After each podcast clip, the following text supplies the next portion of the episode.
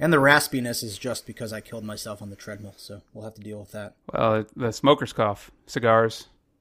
Yeah, that's right. that's how I train. Is that I smoke while I'm running, and then that way, when I go to race time, I just don't, and then I can breathe all of a sudden. Damn, man, that's that's hardcore. You might be you might be onto something there. Check that out in the next edition of Runner's World. Thanks. Courtesy of yours truly here. On on the topic of feedback, I know we don't have crazy abundance of time here, but I just got some feedback from our number one listener, Simon. Right now, live on the show. He doesn't even know we're recording right now. He said, loving the podcast, listening to the latest episode. Well, yeah, that is the latest episode.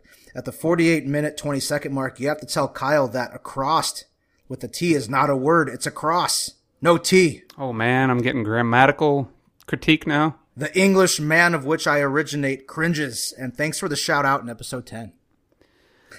Oh man, like I have to work on my speech and now I have to work on my Fucking shit. The fuck, first it was the fucking ums, and now it's the, oh, this is getting way too complicated. and I'm supposed to listen to what you're saying so I can say something. Oh, it's just like becoming way too complicated here, Kyle. I agree. I don't know that I can handle and pull all this together. Mother. The de- the demands of our listeners, god damn it. At first, it just started out, we were just going to say some shit, and we didn't even care if it was five, ten minutes. We thought maybe we'll do a 25, 30 minute podcast. Now it, it's got to be. Now we've got an hour and we haven't even gotten to our primary topic.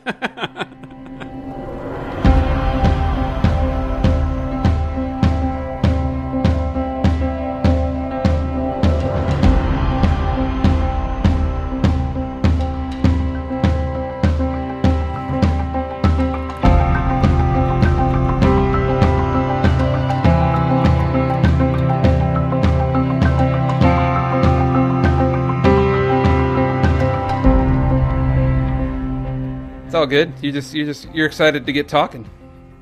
Yeah, well, I'll tell you what, I wasn't excited to get talking uh, 30 minutes ago. I, I just been very, this week's been a stressful week for me on a number of fronts, but I'm not going to whine about it. But yeah, I was I was struggling a bit earlier just because I've got a lot to do in a short amount of time. I'm driving up to Sacramento tomorrow for an impromptu meeting with the team up there, and um, was trying to prepare for some stuff and have a few other things going on. And so, like, I don't know why I forget this, but I used to always just take it out on the trail back in the day, right? Like, whenever, well, I ran semi, I ran in college. Uh, I think I mentioned that in a previous episode, but I ran for a few years at the collegiate level, uh, NCAA, Division One running. And so, uh, I used to go out for a lot of long miles all the time, and it was a good way to clear the mind. Not to mention, I could drink a 12 pack of beer on a Friday night and nothing would happen. But uh, so yeah. So anyway, I'm rambling, but I went on the treadmill and I didn't have a lot of time, so I I went out and just ran a fast two mile for me, which is really slow now. But I went out there and just cranked it out, and now I can barely talk. So. Woo! It's a good tool for for stress relief, and the problem with it for me, and I think this is probably more common, is that when I need it, I don't want to do it. So this was a rarity for me when I said "fuck it," I'm gonna do it anyway, even though I don't want to, and oh, I don't have a lot of time. I just don't think I could have showed up in a meaningful way on the show if I didn't burn off some steam. So threw on my Metallica playlist and some ACDC and Pantera later. Feeling reborn again, man, ready to do it. Excellent. Speaking of uh, doing some work, today I uh, have you ever had one of these scenarios where you do a whole bunch of shit, you think it's pretty amazing, you you, you know you think you've done something pretty pretty uh, pretty monumental achievement, and then it gets deployed and suddenly it gets ripped back out, or somebody finds a major fault with it that you weren't weren't anticipating or weren't aware of. I'm sorry that happened today. just a couple times. Uh, just once. Uh, yeah, I mean, I had to re- effectively replace an entire feature that I had uh, deployed and thought would give, you know, give like a 300% impre- uh, speed performance improvement. Wow. But it was just a dumbass oversight on my part. I misunderstood a little bit of how something worked, and because of that poor assumption, the whole thing was kind of half baked from the beginning, unfortunately. Luckily for me, I don't work in an area that is an easy way for the company to lose a lot of money. so the problem itself, although it caused um, certain people maybe some frustration, it, it didn't necessarily lose tons of dollars and cents, at least not visibly. That's not uncommon. Well, we do work at the same place, so that's probably not a coincidence. But I was part of my frustration was boiling over from last week and a similar thing, but it was a little different where we had one side of the team had discussed a feature that we wanted to release quickly, and so we put a lot of effort towards it to the tune of a few weeks, a good sprint worth of work, and then when the other team found out about it, they had a different understanding, and so we had to rip it out. Mm. And then we ripped it out, and then after some more business discussions, they decided to put it back in, so we had to put it back in. I'm kind of in the same boat. I think the the problem is fixable. Luckily, I, it, effectively, what I did is because I built it with interfaces and so forth, I was able to just take and implement a new interface that's effectively a no operation interface, and I'll just come back around and tackle it the correct way this time. So it, it isn't uh, the end of the world, but it was frustrating that that something that something so simple that I kind of had made an assumption on uh, was an incorrect assumption, and that was frustrating to me today. Yeah, well, that's understandable. That's, I would say, I spend way too much time developing stuff that isn't. How do I say? Like it's more. We operate on the fly a lot more, and I'm not saying that was entirely the case there, but it sounds like maybe just because the requirements weren't crystal clear or the system wasn't clearly understood that that's kind of the side effect of what happens right? We get down a path and realize new information is discovered and oh boy now we got to backtrack or rip out or redo and yeah i think that was the case here. Just a, a misunderstanding of one component led to kind of the whole thing just being yeah. unusable which is unfortunate but i'll take care of it so. Yeah for sure uh, in other news, something kind of cool. This hap- I know this has happened to you a number of times already, but uh, a buddy of mine actually reached out to me this week and was asking questions regarding what type of mics we use, what t- what software we use, uh, and was interested in starting up possibly his own podcast dealing with kind of some stories and stuff like that. Now that got me really excited because I was kind of thinking to myself, if this podcast goes nowhere else, but a personal project for us to speak better and all those things that we've already talked about. It's already brought a number of people forward who want to do this type of thing, but maybe didn't have or didn't feel they could. And I think that's pretty exciting alone that it's kind of empowering other people to move forward with things that maybe they've wanted to do for a while. Yep. I had that this week too. It was a different one. It was uh I didn't tell you about this, but I when I put that video out last week, I I heard from one of my high school classmates who shared a similar piece about how she had wanted to do a blog and um was I think if nothing else like seeing us doing this was kind of a trigger to say, "Oh, yeah, I still want to do that. I should do it." And I just reached back and said, "Hey, like when you do it, send me the link. I want to listen to it, or I want to read it. I want I want to check it out." And so I think that's pretty cool to see people talking about that and to hopefully taking some action on it. Get the fuck out there and do it, people. Put some content out. Distribute. I was just listening to Gary Vee again talk about it today. That people are, are too hung up on the art of the project and not enough on distribution. You got to distribute. Distrib- distribution should be just as much a priority as the the art of the content, if you will. Right. What was his saying? Is just like publish before polish, or something like that, right? Yeah. Mm-hmm. And I think that's very true. I think if you go back and listen to our early episodes, they are definitely not polished, and we published them anyway. So, Yeah, I think if we would have waited to polish, we wouldn't be on number 12 right now. We would probably still be talking about number one and maybe on our third or fourth revision. yeah, re-recording it for the eighth time. Well, I'll tell you what, I'm guilty of this as well. I, I was talking about a possible project that I was interested in, more of a personal project uh, that I'd like to do this year, and I that's a that was more of a vlog, blog kind of a thing. I think I'd like to do both. have some articles and then uh, do some video blogging. And we've made some pretty serious changes to the lighting and, and you've helped me a lot get my, my video looking better. And so I'm pretty sure I'm not going to publish the first one.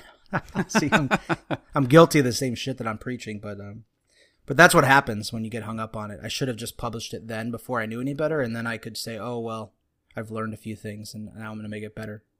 Yeah, I think, well, and I think you've had very rapid improvement, obviously. I mean, that, that video was only made two weeks ago or something like that, and you've already improved yeah. so much to the point where you don't even want to publish the first one. So pretty rapid increase and i think that's probably pretty par for the course especially early on and then i think things kind of level out as you get things figured out and organized and so forth. I think that's right. All right uh follow up and show news. We already talked about garbled audio a little bit here. We're moving to skype or this this episode is being recorded on skype. So hopefully, uh, barring any kind of audio clipping, we have some pretty solid audio here that we can use uh, without any garbling, which should be there shouldn't be any of that considering it's not going out over the wire like it was before. Well, technically, we're not recording on Skype; we're just listening to each other. That's right. Skype is just the connectivity between the two of us, and then we're recording directly off our mics uh, on each computer. I don't know if I'm repeating myself already, but that I mentioned too, I'm doing this from my new XPS 13. I don't believe you did say that. Uh, are you doing it from the Windows side or the Mac side? Definitely Windows side. I don't think the Mac side has been tweaked enough for that to be good enough, but maybe in a future episode. There you go. That'd be, yeah. So one of the things I wanted to talk about, and I kind of did a little bit of thinking about this uh, over the week here, is what really is the Coffee Codecast? What is this show actually? Um, it started out obviously as our project to speak and all those things that we've talked about a million times. And initially, obviously, we kind of featured it around technology and technology products and those sorts of things, and we still do. Uh, another thing I think that we throw in there a lot is personal projects or personal aspirations or in this case, I wrote down personal development stories. So I was just kind of looking to see what you felt like. What is what is the Coffee Codecast? Because even though it has the word code in it, I mean, again, that's kind of an homage to our early roots to, to this thing. Is that that was what we would do when we would go meet up in the coffee shops and those sorts of things. So the lack of code in this doesn't bother me so much, but I don't feel like we really have a good grasp on what it is this show is. And I, to me, I guess if I was to distill it down to two things, I would say technology and personal development. Yeah, I think that's probably accurate. I, I think that the question for me is if we're, it depends on the the goal. I think that from a marketing point of view, it's somewhat misleading to say coffee and code. I think it's a detractor for some people, like for people that maybe would see that and be intimidated or uninterested because maybe they're not interested at that level. And it sounds very technical. Because i don't think we really are. I think we can get into the weeds a little bit on the show but for the most part it's very lighthearted and it's more high level tech happenings. I agree with you. It's it's tech related and it is personal development. We talk about software development, but we also are talking about our own personal development as well. So I think there's a bit of a disconnect for me. What I'm trying to say there is like the, the branding is somewhat disconnected, I think, from what the show actually is. And we don't talk about coffee really. We, sometimes I drink it, but I haven't in a while on the show. right. I mean, we do when we get some beans from our listeners or something like that. But beyond that, yeah, we don't we don't talk about it a lot. I agree.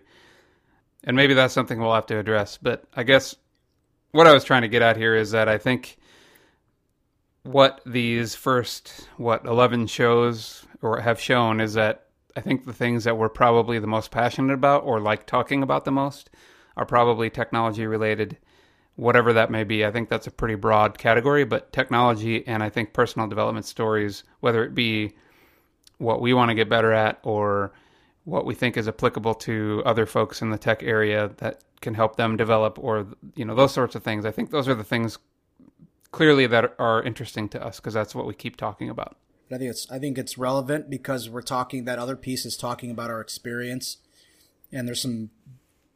It's less factual. It's more about our trials and tribulations, if you will. I think it's more vulnerable, and I think that that's where we've reached people. That's what's been exciting about it for me. Like I haven't had a lot of feedback saying, well, there's been some feedback saying like, oh hey, like I'm interested in this computer now because you guys talked about it, or I want to get that product because it sounds interesting. Like there's some of that, but it's more rewarding for me when I have those conversations with people online or in person. They're like, yeah, I really want to do the same thing that you're doing, or I've talked about it and put it off, but I really want to get back at it again. And and I I think that because of the personal dimension, we're able to have those types of conversations, and I think that's really the substance to the show.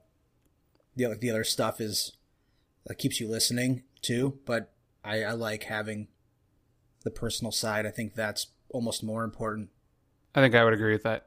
And I think it's inspiring like we talked about earlier, when somebody messages you or gives gives you a post on Facebook or whatever it may be that says, "Hey, I want to do that," like you said, or "Hey, I'm gonna get started back into doing that," or whatever the case may be, I think that's something that's very inspiring, and it gets me pumped up to do more of these. Let's move on to some feedback, shall we? We got a lot of feedback this week. Good feedback this week. Yep. I yep. like it. So uh, I'll just start off here. Uh, Dave on Facebook writes, uh, Coffee Code Cast, here's all you need to use Philips Hue insert bulbs. Sorry, Philips Hue inset bulbs in your ceiling. Converts A24 two prong into standard screw in sockets. Uh, and he links to an Amazon product, uh, which is just a, a, conversion to from um, what is it, GU24 to a standard kind of what you would think of an incandescent bulb socket.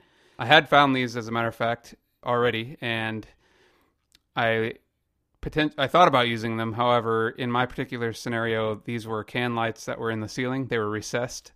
So even that, I don't know, maybe they were an inch, inch and a half of height or something like that that it would add, it would make the can lights stick out further already than they already were. So that was kind of a non-starter for me because it looked really, really goofy. But I was aware of that product, and uh, yeah, if anybody else has that particular problem, there is an adapter available for that.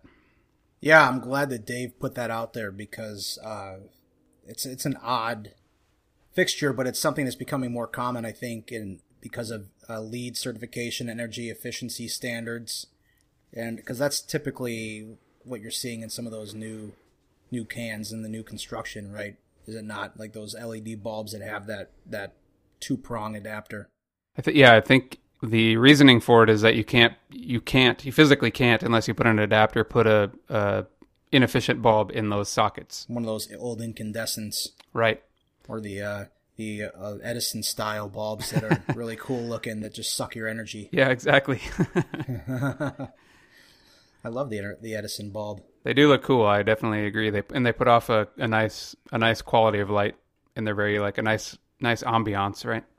Yep yeah, Dave. Dave had a lot to say this week. I was super stoked uh, hearing from him, especially on the the design front. He had another comment uh, as well about our design, uh, our Dev Toolbox roundup for design front end, and had some new insights for me. I suspected that Photoshop was probably a, a, an outdated tool, and he confirmed that for us obviously he's more of a designer than we are or has a lot more design experience than we do.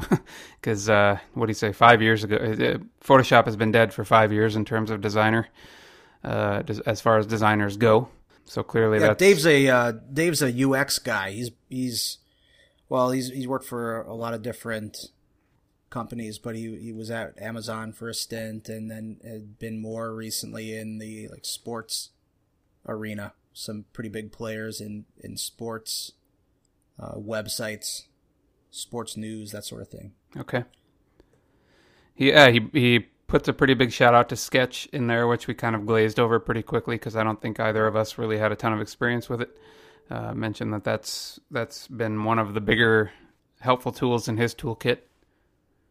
It's changed a lot. Like that's the one thing I'll say is that this is what's scary about being in the full stack and not being in all of it all the time because we we talk about this where we're focusing on a project for three to six months, maybe in the middle tier or the back end, or a hybrid of, of those, working on APIs, for example. And then there's we don't have a lot of new front end projects, and so time goes by, and, and uh, for, like honestly, a lot of these tools I hadn't even heard of. Sketch haven't used before. I I'm starting a new mobile app project. It's a React Native project. It's more of a um, side project I'm working on, and so I'm using Figma for that. And so I spent about a week, you know, nights and weekends with it. Not a full week, but maybe ten hours or so, um, doing some prototyping uh, for for an iPhone app, and that was really cool. But that was the first time I had used Figma. And then I looked at Zeplin, which Dave recommended and spoke pretty highly of, and I saw their website and I thought, damn, that's even cooler. I want to check that one out too. So there's a lot of new tools for me. If you've been in full stack or been, but haven't been up on the latest, particularly I think mobile development and uh, that's where a lot of these tools shine too. But uh, it's certainly for web front end development. It's worth taking some time to check these things out because it's a lot different than the way we used to do things. Yeah, I think UI design and uh, both desktop and mobile, like you said, uh, has been and is a highly volatile industry at this you know in, at this point in time. It's it, like you said, it changes really really rapidly, even from the time that you got out of the business for a few years. What was that? Five years, maybe something like that, and then got back in. Like you, I remember you being very lost with the technologies that had had transpired during that time. Oh, huge. Even that time, just for that stint, it went from pretty traditional CSS and cross browser support and shims, which that never really has gone away. But we didn't have some of the handier tools like Less and Sass compilation at that time. They're very new, very early on. And the, the browser support still wasn't as what it is today. So that was a big jump. And this time, I don't even think it's been that long. It's been a few years, and it's evolved again. It's it, it's it's exponential. It just keeps the changes keep happening more quickly, shorter time frame. Yep. And now you have frameworks upon frameworks upon frameworks, and the framework of the the day, and you have mobile involved now as well that you can develop using kind of traditional desktop. I guess what you might have thought of as desktop technologies back in the day.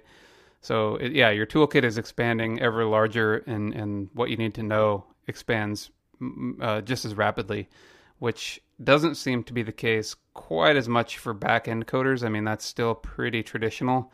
You do get some features here and there through kind of some of the cloud providers and maybe the new maybe frameworks come out with new additions and that sort of thing, but generally speaking, they're kind of doing all the same things that they've always done. Maybe so it, yeah, it's definitely evolving quickly on the front end.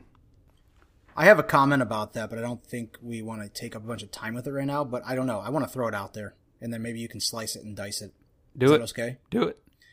Well, it's on that note because of the rapid changes that happen and what you just described. I have a very strong opinion, and I'd like you to shoot it down. And maybe it would be easy. Maybe you already feel like don't feel this way, but what is your take on using like rapid application development tools or shortcuts or I don't even know how the hell you like would classify it. Um, IntelliSense, like that sort of thing.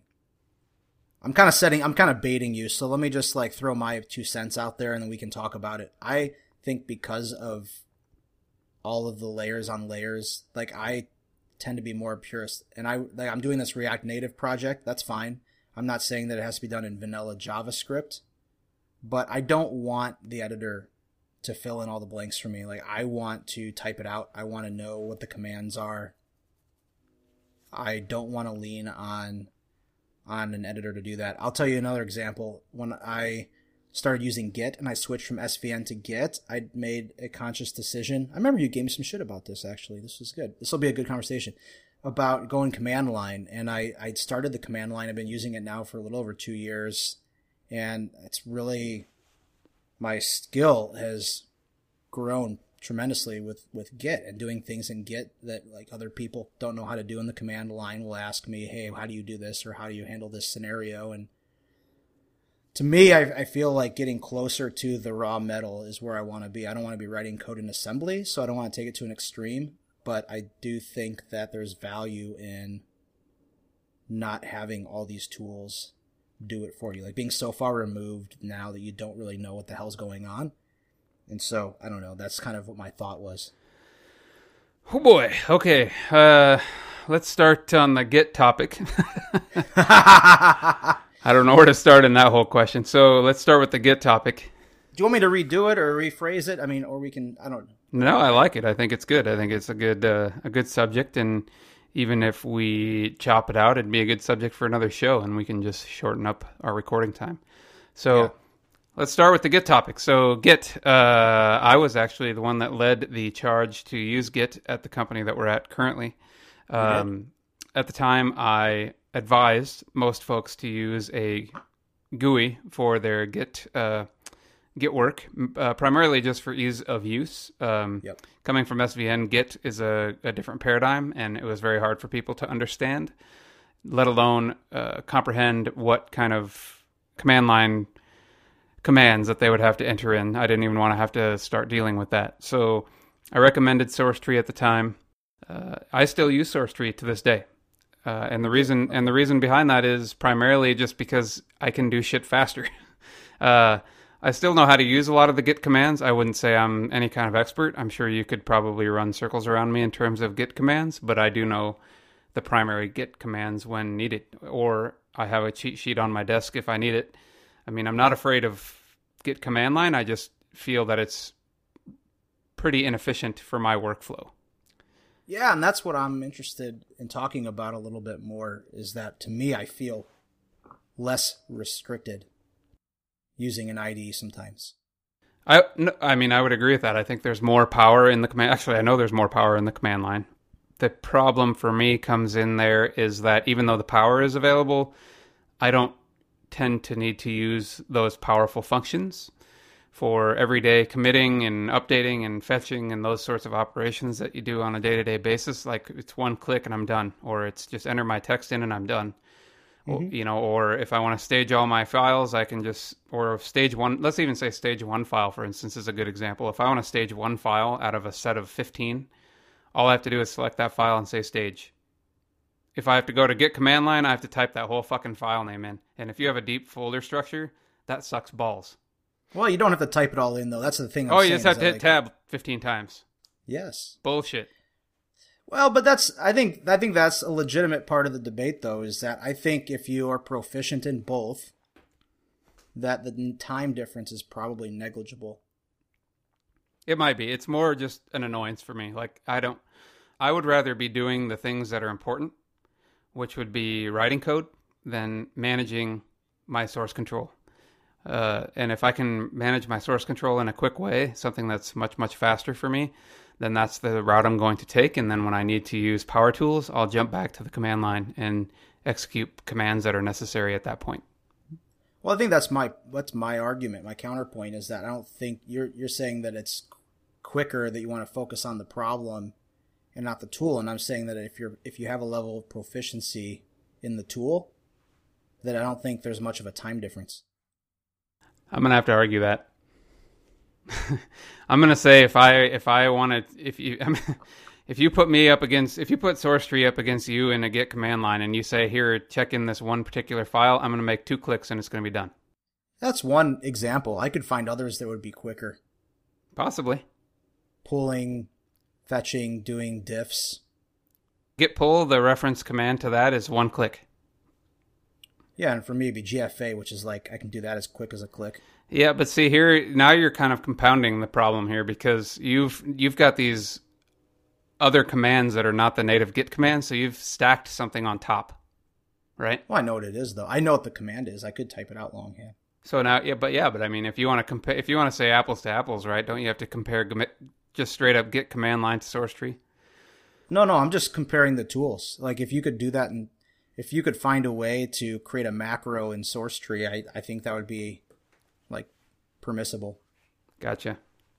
It's an it's a debate that doesn't have a right answer, right? But I do I, I think it's this is a contentious this is like a philosophical slash we're getting into religion now on our podcast.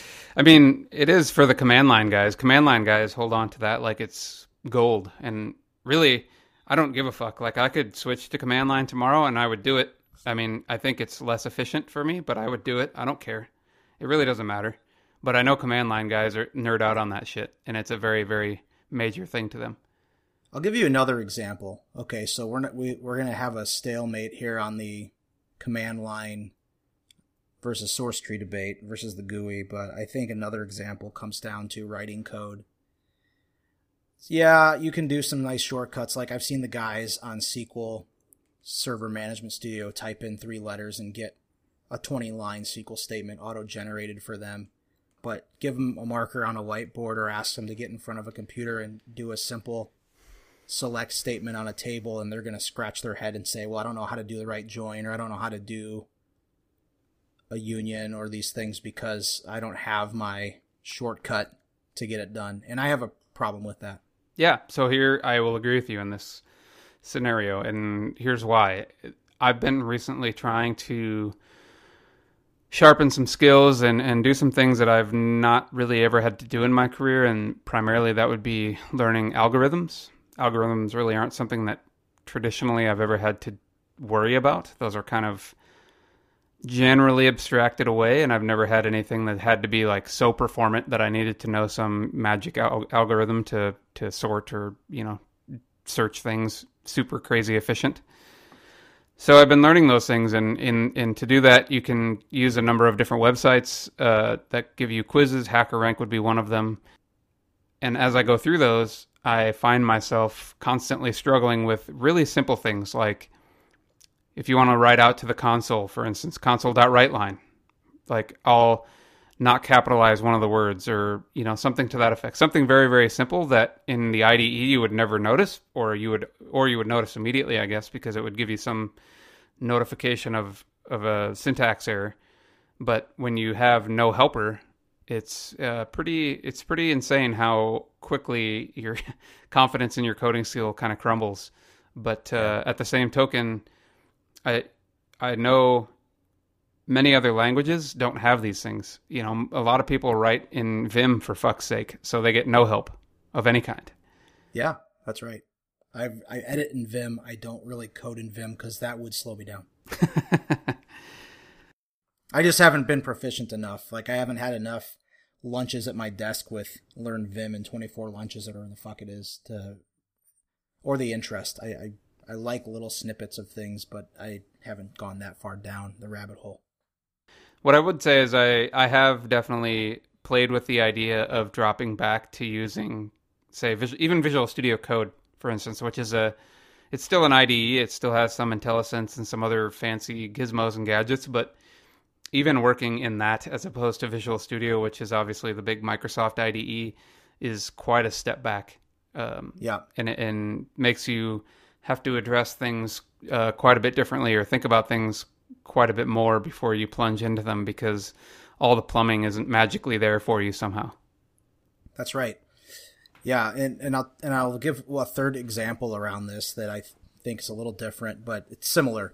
Uh, the new laptop that I have here, when I got the XPS 13 set up, the first thought of mine was maybe I should just create an image so that you know magically I'll never have to like uninstall and reinstall and do all the configuring the way I want it. Like for example, to get my git command line set up, I have a repository that I fetch, and I have to generate an RSA token to be able to um, get access to that repository from the command line and register it, and, and there's a number of things, right? And I consciously made the choice not to image or try to capture all those steps automatically because I took an interesting course a year ago on Coursera called Learning How to Learn, and it's about the way that our brain works and the way that we store information and repetition. I mean, this is pretty commonly known. And there's lots of other gems in the course that I recommend, but repetition is so crucial to learning, like to long term memory storage. And so, for that reason, I like doing a project maybe every three months where I'm rebuilding a machine where I'm resetting up the IDE, going back in and downloading the repos. For me, it's making it more of a permanent memory thing instead of just saying, well, it's a task I could automate and I could save time. Like I'll probably spend a couple hours more doing it, but I'm gaining that long-term memory. And to me, that's valuable. Like I value that over my time, like because I'm going to be able to retain something. well, and I would say even the the amount of time saved by automating that in for just one instance. In other words, for just yourself, as opposed to say a company or something like that, is probably pretty negligible. Like you've probably Yeah. you've probably put more time into creating the code that actually makes this thing automatically come up as an image than you did to set it up three times or something like that, right? So it probably doesn't break even for quite a while, and at that point, it probably is irrelevant, right? The Windows has moved on, or Mac has moved on, or something in the process has changed that it no longer works, and now you have to debug it. So it's probably more of a pain in the ass, really, than it's worth. In, at least that would be my kind of four thousand foot view.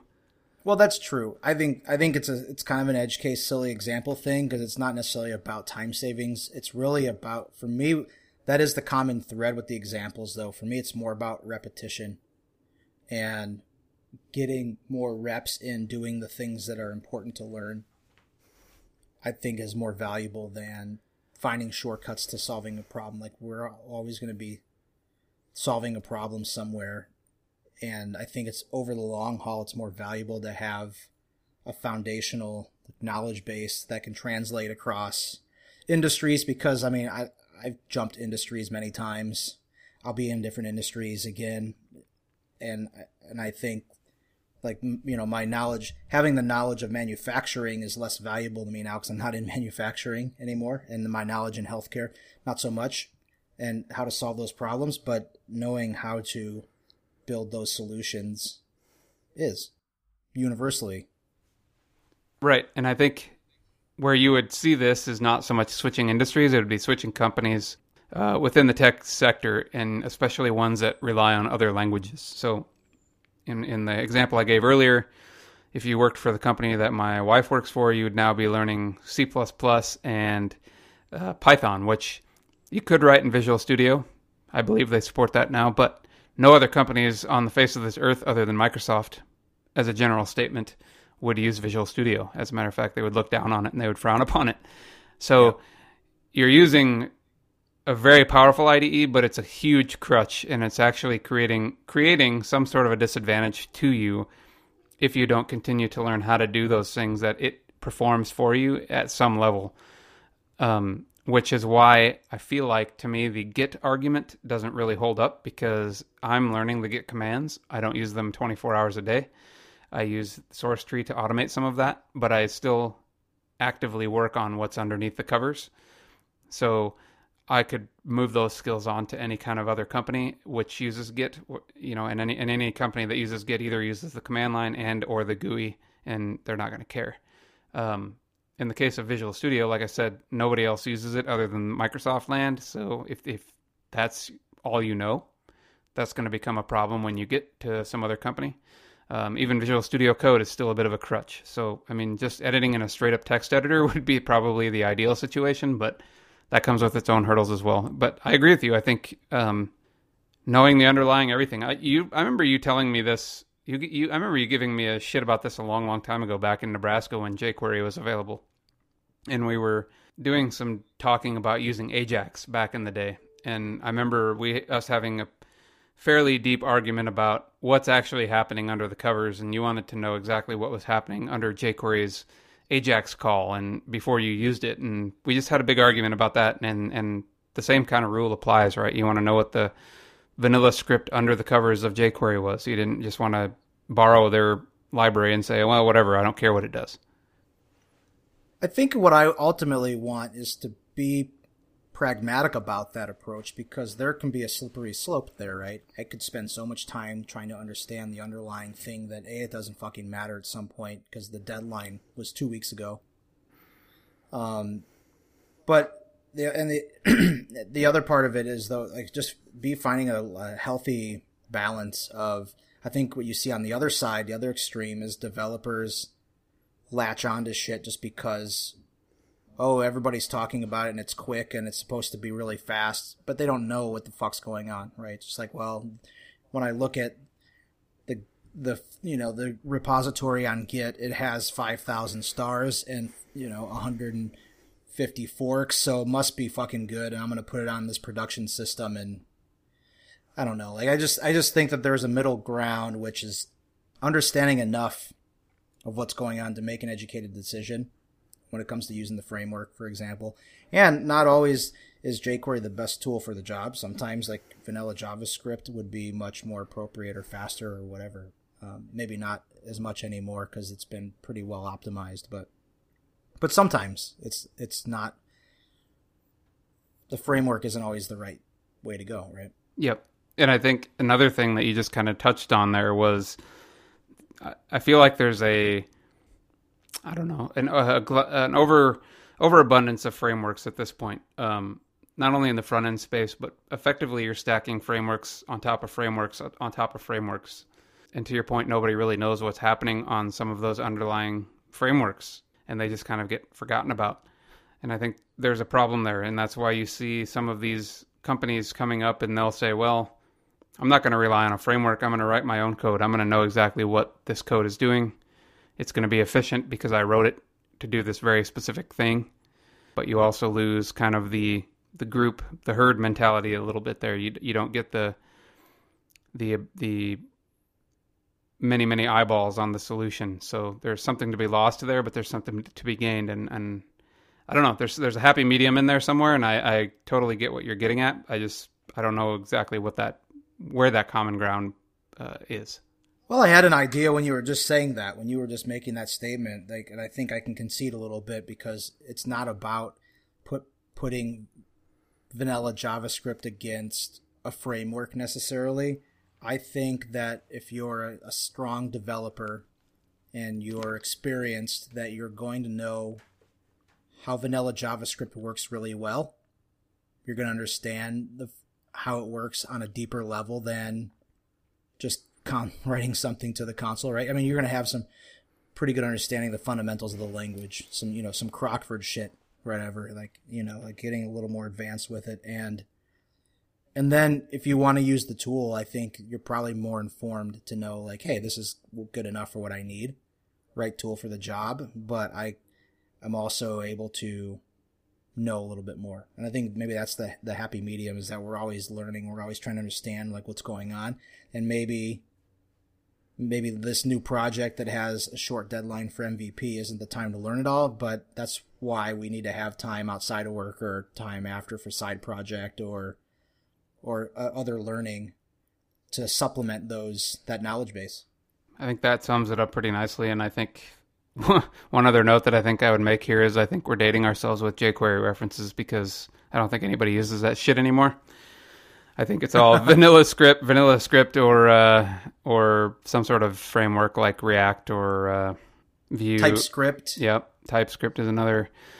I don't know if you that wouldn't be a framework per se, but um, yeah, basically jQuery I think is is is frowned upon at this point because I think most of the things that jQuery was built to do the vanilla script now can kind of do universally. It's been pretty well adopted these days. So jQuery was kind of a way to meld all these uh, different standards or different ways of implementing the standards, and I think those have kind of went away now. So I think you're pretty safe usually uh, to go ahead and code in vanilla script. Yeah, good point. Yeah, that that wasn't exactly I think we are going back to our roots a little bit there. Like I wasn't exactly advocating for that uh, for those technologies, but I think it makes it sets the stage for the argument anyway, and you can replace that with whatever framework, right?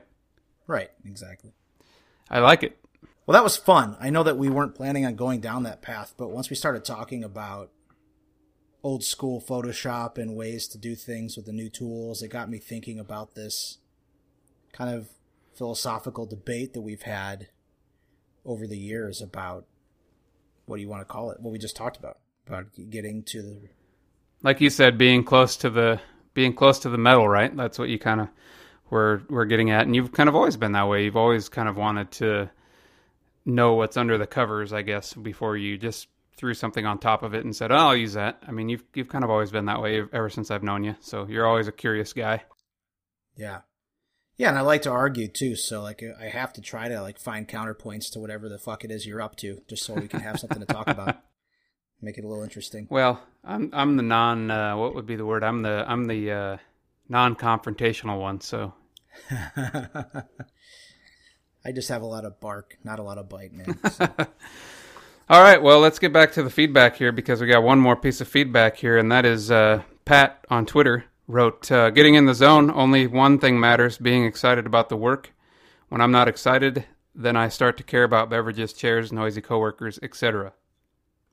That's that is fucking Pat. Like, there's no question. Thank you, Pat, for putting that out there. There's like no question that that was a Pat Leahy answer at its best, right there. Like this, which I love it. It's a different perspective. Too, I can't think disagree with right. him at all. No, I don't disagree with him either. He's right. when when I'm when I'm like hyper focused or really excited about something, like that's the only thing I want to deal with. I don't want to get up to get water or deal with any of the other shit. Like uh, yeah, I'll have my tunes on and I'll be jamming and I hope nobody bothers me, but yeah, that's the only thing that I'm worried about and I want to like get that feature done cuz like once that thing's done, that's going to be amazing, right? So that's the only thing I'm focused on. Yeah. Yeah, I think the only thing I would say to it is like my point of view on it wasn't like what do you need to get you motivated. It was more like what do you do that's even subconscious? Like I come in and I like to have it dark in the room and I like to just get my Enya on the whatever the fuck it is that people, you want. I don't know. That's not me. I'm just saying, man. Nothing. Not there's anything wrong with that. You turn on your ambiance lights there that you got and you turn on your yeah, your Enya. Maybe maybe you turn on your little what the hell are those things like the little fog machines that put out some sort of like uh potpourri smelling stuff you know whatever you got to Right. do No, so you know, I was that was what I was trying to get at. Was like, what are the things that just happen that really get you in your most comfortable place? But I understand and agree with that perspective too. I mean, it's kind of like growing up playing sports and you get a group of kids who have to have like the fanciest coolest new shit and like a hundred dollar fucking shoe all that stuff and then you got somebody out there who doesn't have that luxury or doesn't even give a fuck like he's wearing, you know, he's he's just wearing regular running shoes or something and beating the shit out of people on the field, you know. So I think it's not necessarily that the tool is what's necessary to be good at the job or to get you that edge, but so I agree with that. It was more of a question of just like how do you I don't know, how do you get into your how do you like to do your craft?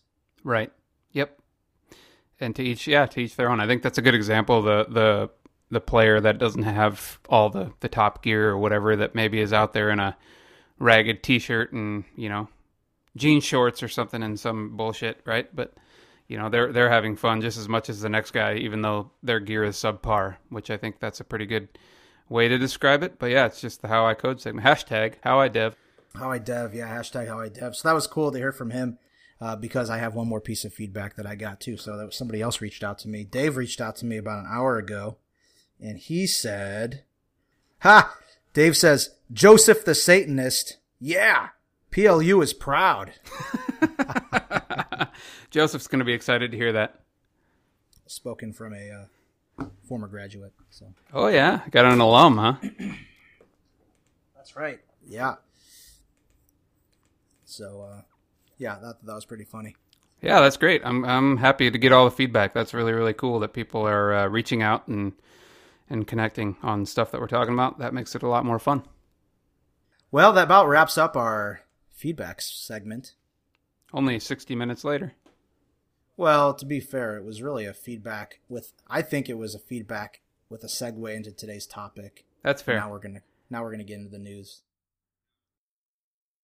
In the news, what's in the news, Mike?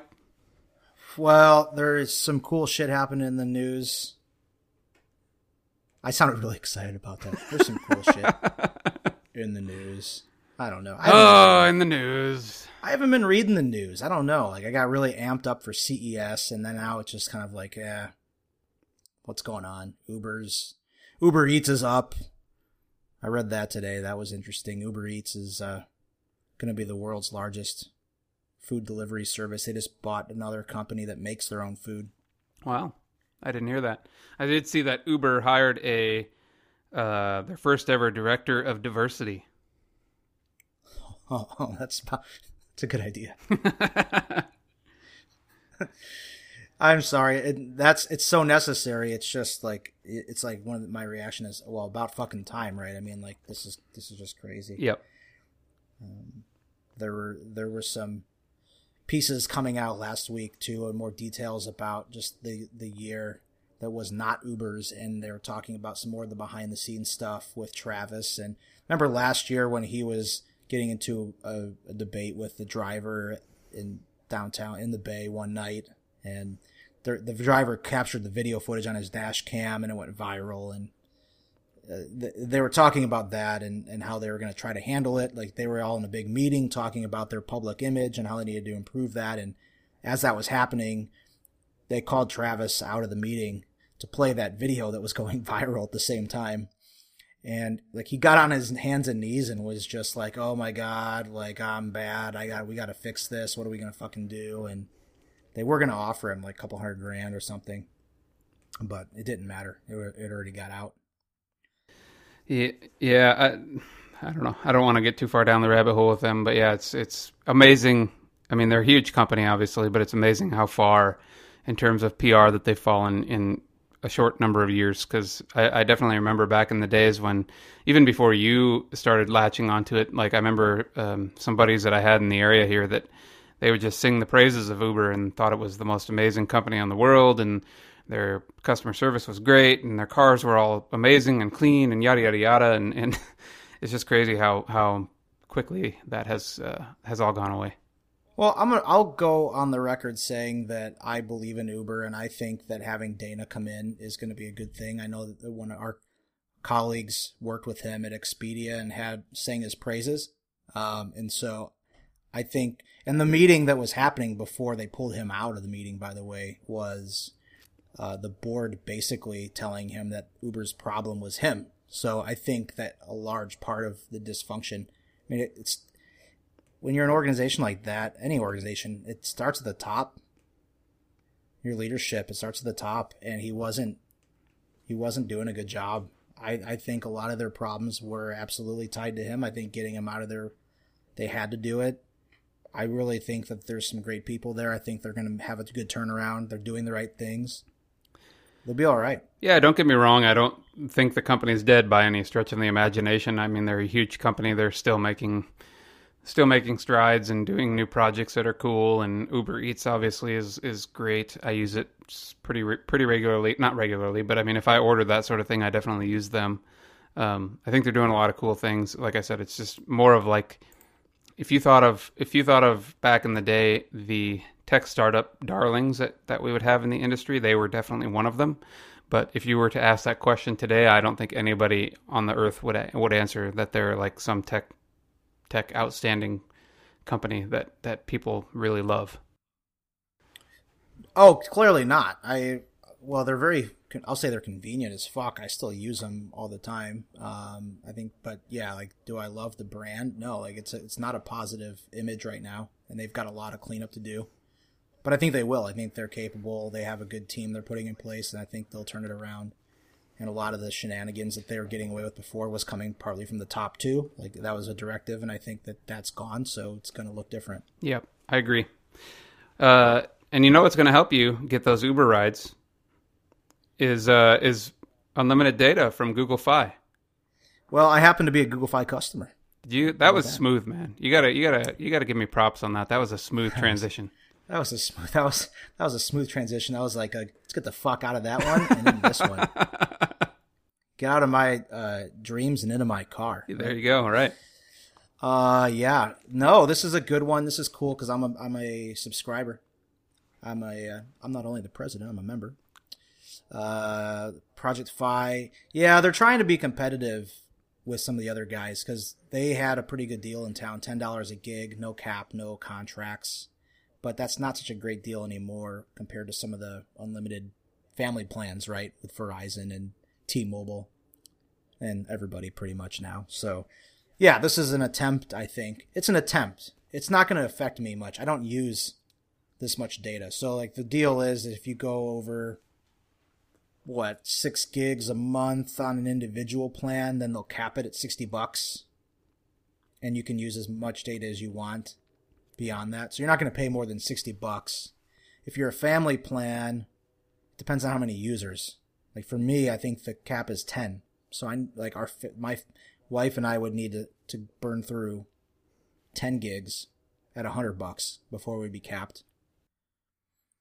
which is still good. Yeah, I feel like this would be a great thing for, like you said, families specifically, especially when you have like young kids who just eat through data like crazy. Yeah, when you're if you're doing a lot of video streaming on LTE, it doesn't take much these days. I am very diligent about getting on Wi-Fi network, and I still rack up. I can still burn through two or three gigs really without much effort. Do you uh, do you set yourself up on a VPN when you connect to Wi-Fi networks? No. Ooh. Tell me more. I'm well.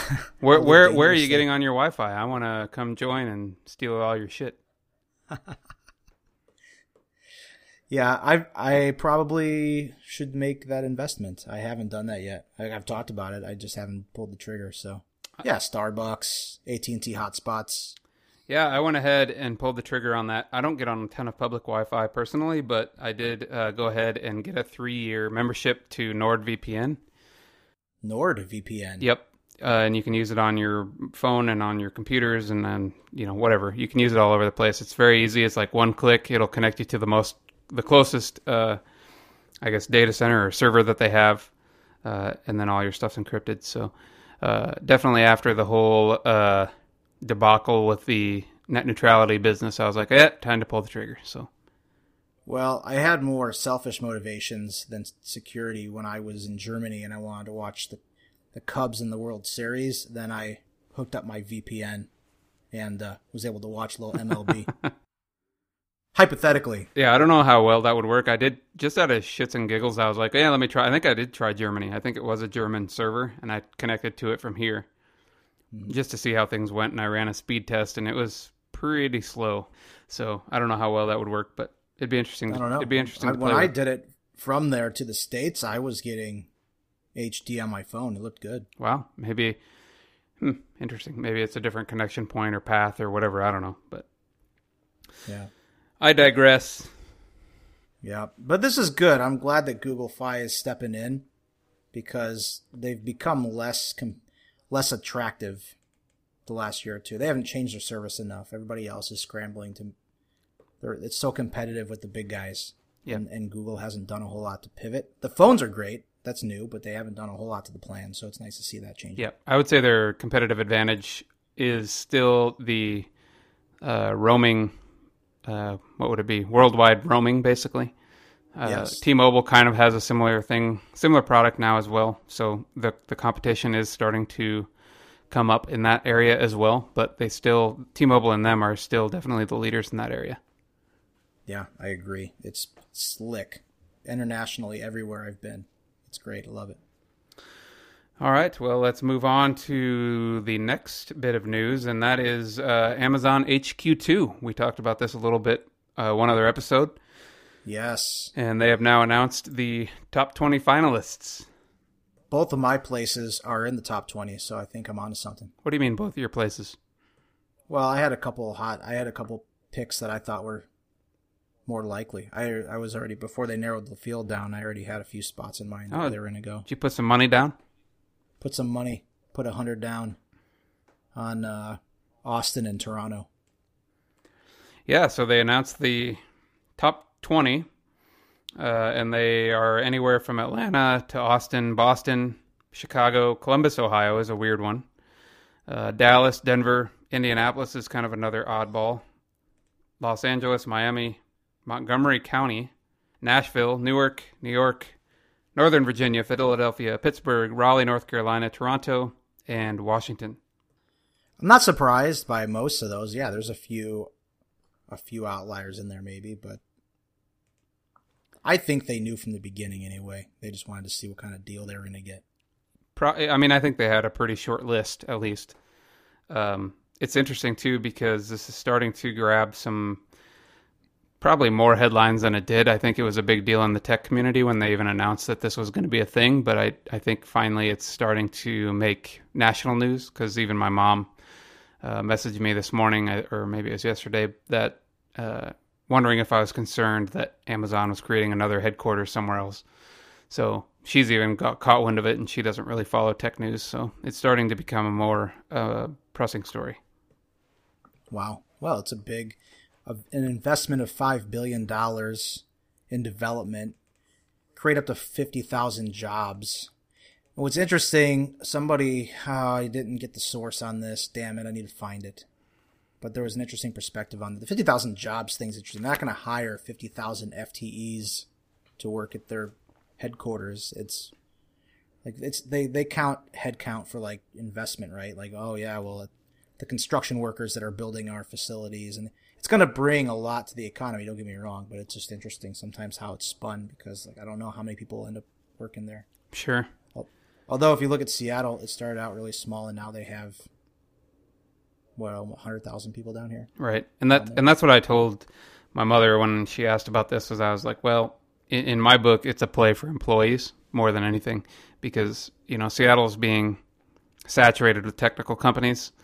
So, uh, it's really hard for hard to attract tech talent here. Uh, there's just so many people vying for the talent.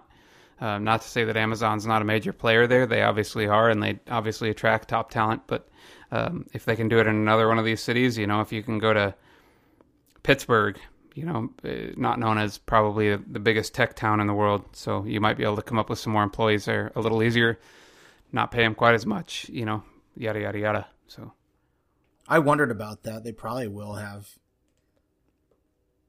better. I'm sure it'll be closer to the.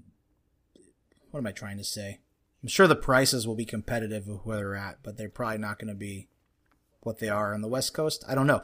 On the other hand, I don't know how many people are going to move and take a huge cut either. I think some of these guys are used to making big bucks at the top end, and maybe they can demand that price in Newark or Nashville.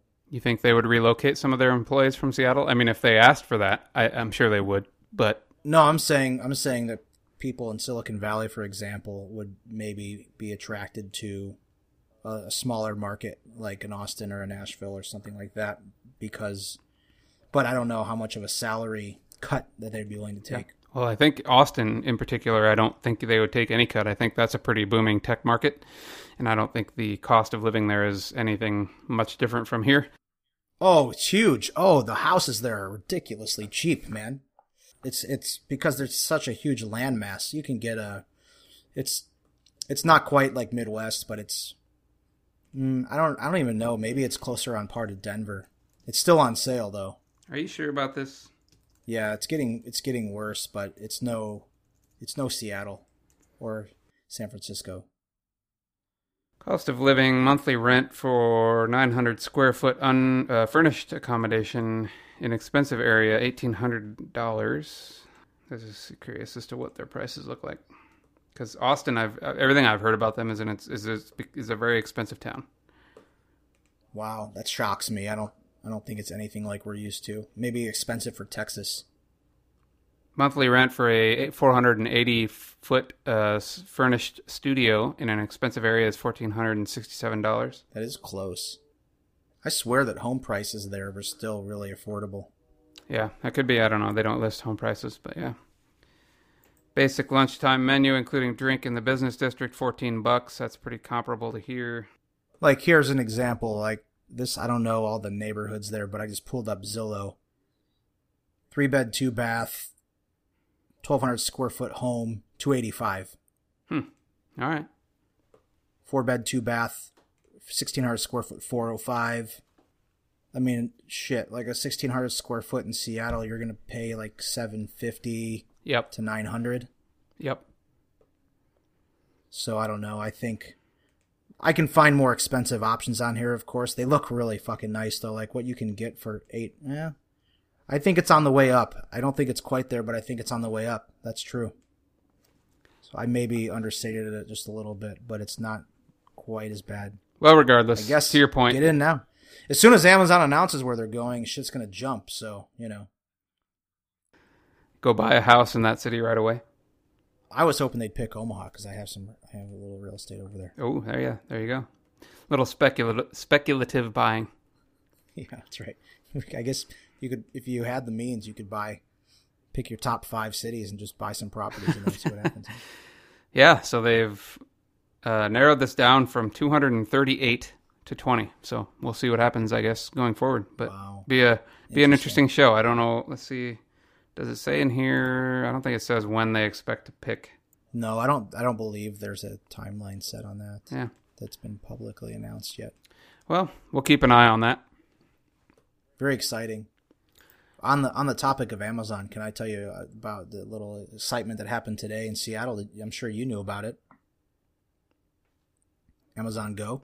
Ah, yeah, yeah. The stores. Open, the stores open to the public, cashierless stores. Yeah, I read about these quite a long time ago, uh, and was really interested in this. I know Aaron had uh, pretty early access to these things uh, before they were available to the public, and I haven't really gotten any feedback from her on them, but I think she has visited them once before.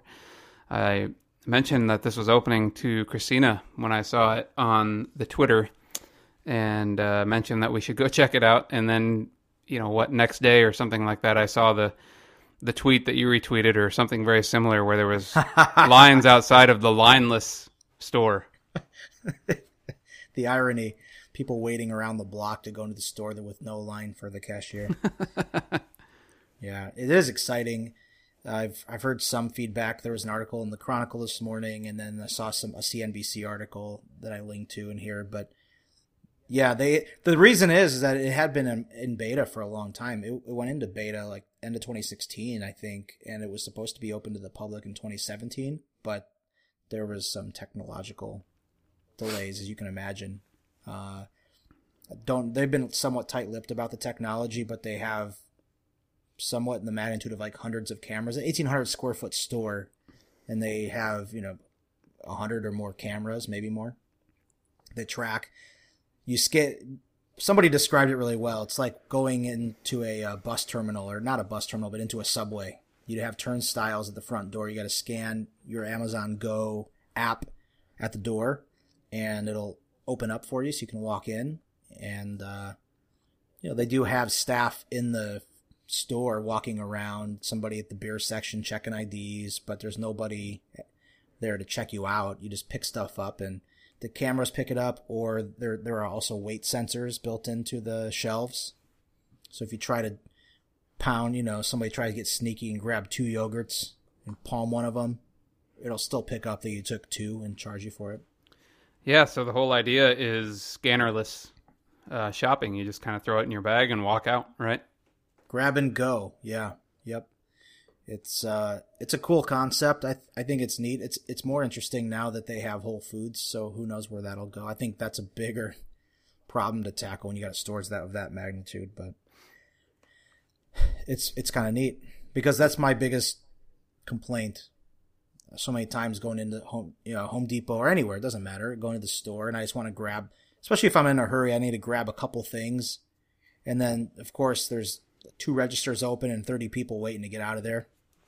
It's like that shit's frustrating. And I think like this, this could be an interesting solution to that. Is don't know how they're going to scale it, but right now at a little convenience store level, it's it's a neat idea that you can just go in and grab something and walk right out. Yeah, exactly. And I think this store is uh, in here in Capitol Hill in Seattle. So one of these days, I will try to get up there and uh, I'll uh, relay my experience once we once we've made it in and made it out successfully. Check it out. Yeah, I'd love to hear your feedback on that. Maybe after it dies down a little bit after the. Yeah, I have to have to let some of those people uh, get out of the line first. cool shit, though. Yeah, love to check it out.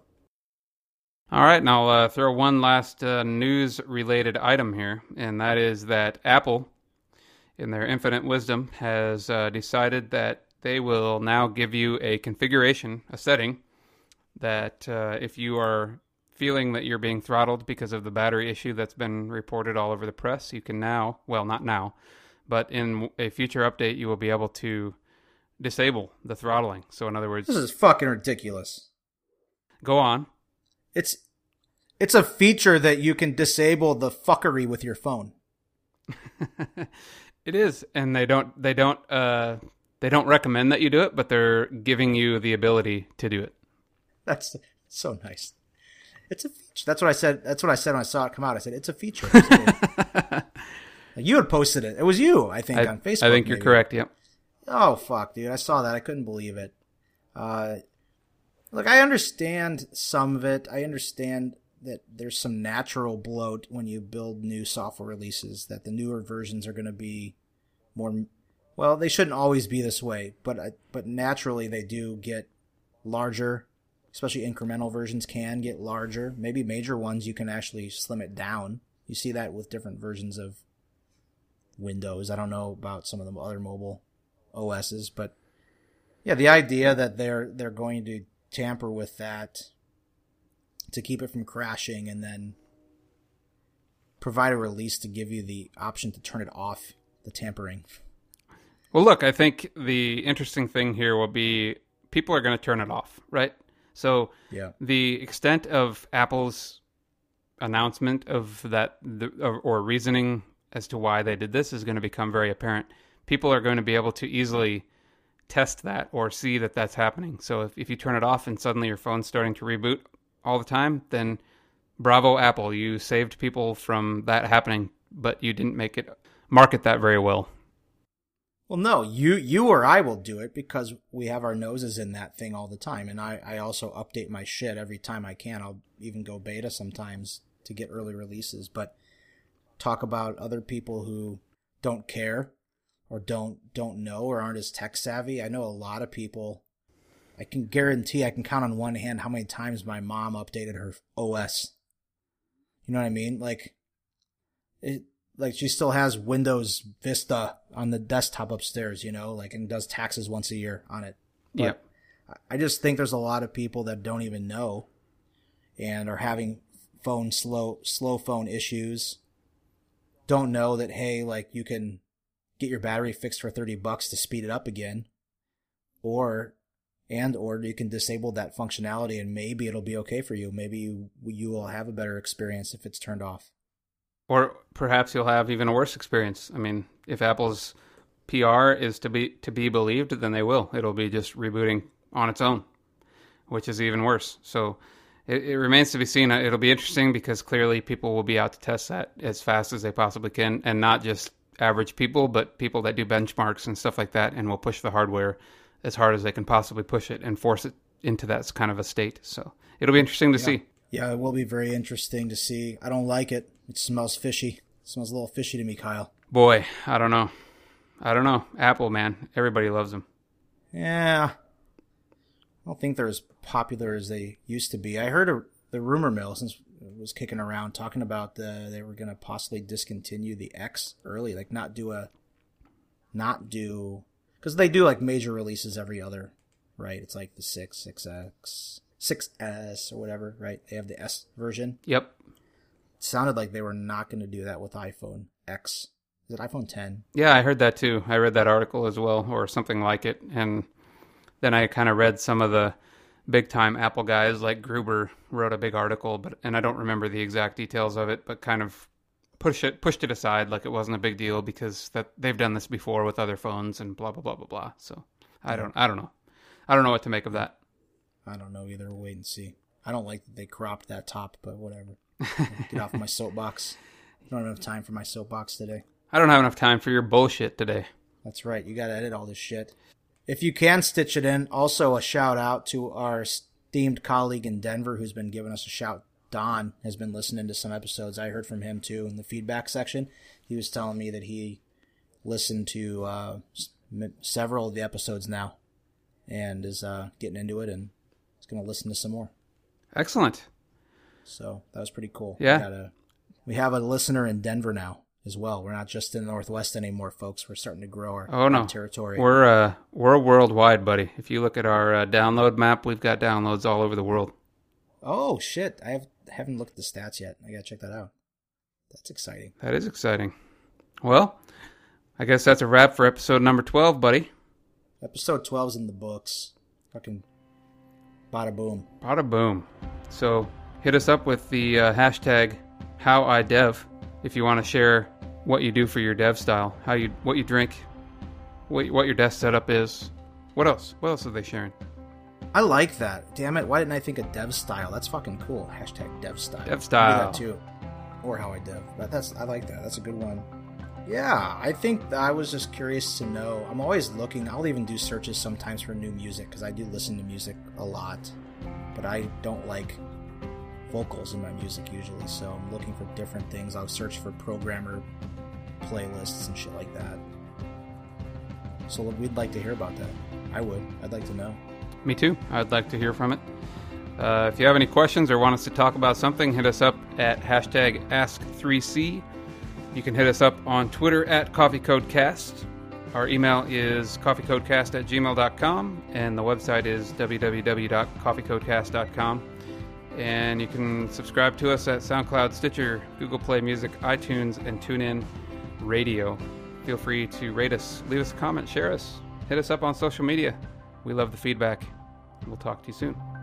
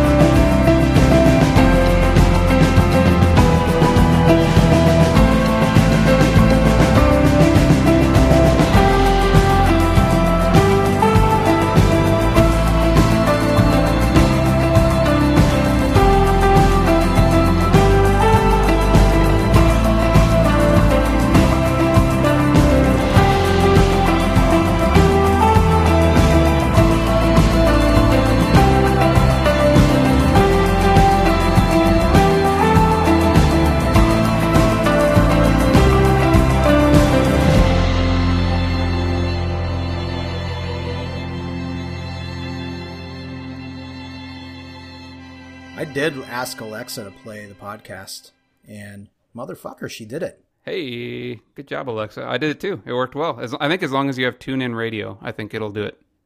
Yeah, that's what it was. It was tune in. It was your suggestion. I tried it out. I didn't want to get up off the couch, and so I wanted to listen to the. You had sent me the last one, and I said, okay, well, yeah, let's check it out. Love it. We're everywhere, man. We're we're in multiple countries. We're on all kinds of platforms. Wow. Even in I shithole think countries. Well, oh god, man. I thought I said no more soapbox. God damn it, Kyle. Not today. Well, we got a post show. You know, we can throw it in there. Shit. Oh my god, man. I don't even know where to start with that. Fucking lunatic. Um, what were we talking about before that? God damn it, I lost my train of thought. I think we're well on our way to having a Sirius XM channel. That's I was telling somebody about my big vision. Ooh, You got to put your intentions out there, man. Right? I think so. I'm not big into like the secret necessarily or any of that thing, but I think it is good just to make it stated. I think it's good to have lofty goals. Yeah, I'm being pretty lofty right now. Uh, you know, I'm dreaming big. But I was telling my friend Will that was here over the weekend how I thought it would be fun uh, to have a little radio show on Sirius XM, little coffee code cast, kind of a daily, just going through the paper, having people actually call in on phone lines and shit. That'd be kind of fun. I just had an idea. Maybe we could put it out to the listeners and say, "Hey, give us a new name for the Coffee Code Cast that makes more sense." I love that idea too. That would be a really good, yes, listener engagement. Right? Hey, hashtag. What's the hashtag? Dev style. No, that was anything you did. I do like that. That was creative. You're the creative one for damn sure. I'm not going to even try to throw in that. Uh, I would come up with something like, "We are the bullshit news, sometimes tech show." dot com dot org dot biz Yeah, yeah. Succinct. I like it. succinct. Uh, yeah, that'd be that'd be great. It'd be nice to have some I think it's been good for us to get started, but now that it's starting to rock and roll, it's time to rethink it. Nothing's set in stone here. I agree. I think if you have a if you have a good idea for us, hit us up on Twitter at Coffee Code Cast. We'll entertain it. Yeah. Got a lot of people giving feedback and some clever ideas. I'd like to know what Pat thinks about. It. I'm sure Pat would have a good suggestion. It'd be funny, at least. hey, it could be comedic. I don't care. Yeah, he would be. He would have something funny to say about it. So I'd love to hear that. Maybe we'll have to go yeah. after your namesake. It can be the the Chipper Cast. Chipper Cat. Yeah, I. I don't know, man. I've I struggle with naming shit and like that's where that's an area where I get hung up on the art and not on the distribution. Like I would seriously have a, a, a grand idea, like to create some content, but then I would get hung up on the name for like three weeks and just be like, well, I can't find the perfect name, so I guess I'll just have to wait. Well, name, is important. I mean, it definitely that's that's a pretty critical piece. But yeah, I, analysis paralysis is also a bad thing. So I, I get where you're coming from. Yeah, but like this is a good example that we didn't put a whole lot of thought into it. You had a clever idea, a nice tie into uh, our past, which was we would get together and do this kind of a thing once a week or every few weeks. And so why not? Coffee code, coffee and code is what it was. So I think it was good. Now we're coming to realize maybe it's, maybe there's other ideas out there that would be more suitable, but we didn't waste time figuring that out. We just said, fuck it, we're going to roll with it. Let's do it. That's how we roll, buddy.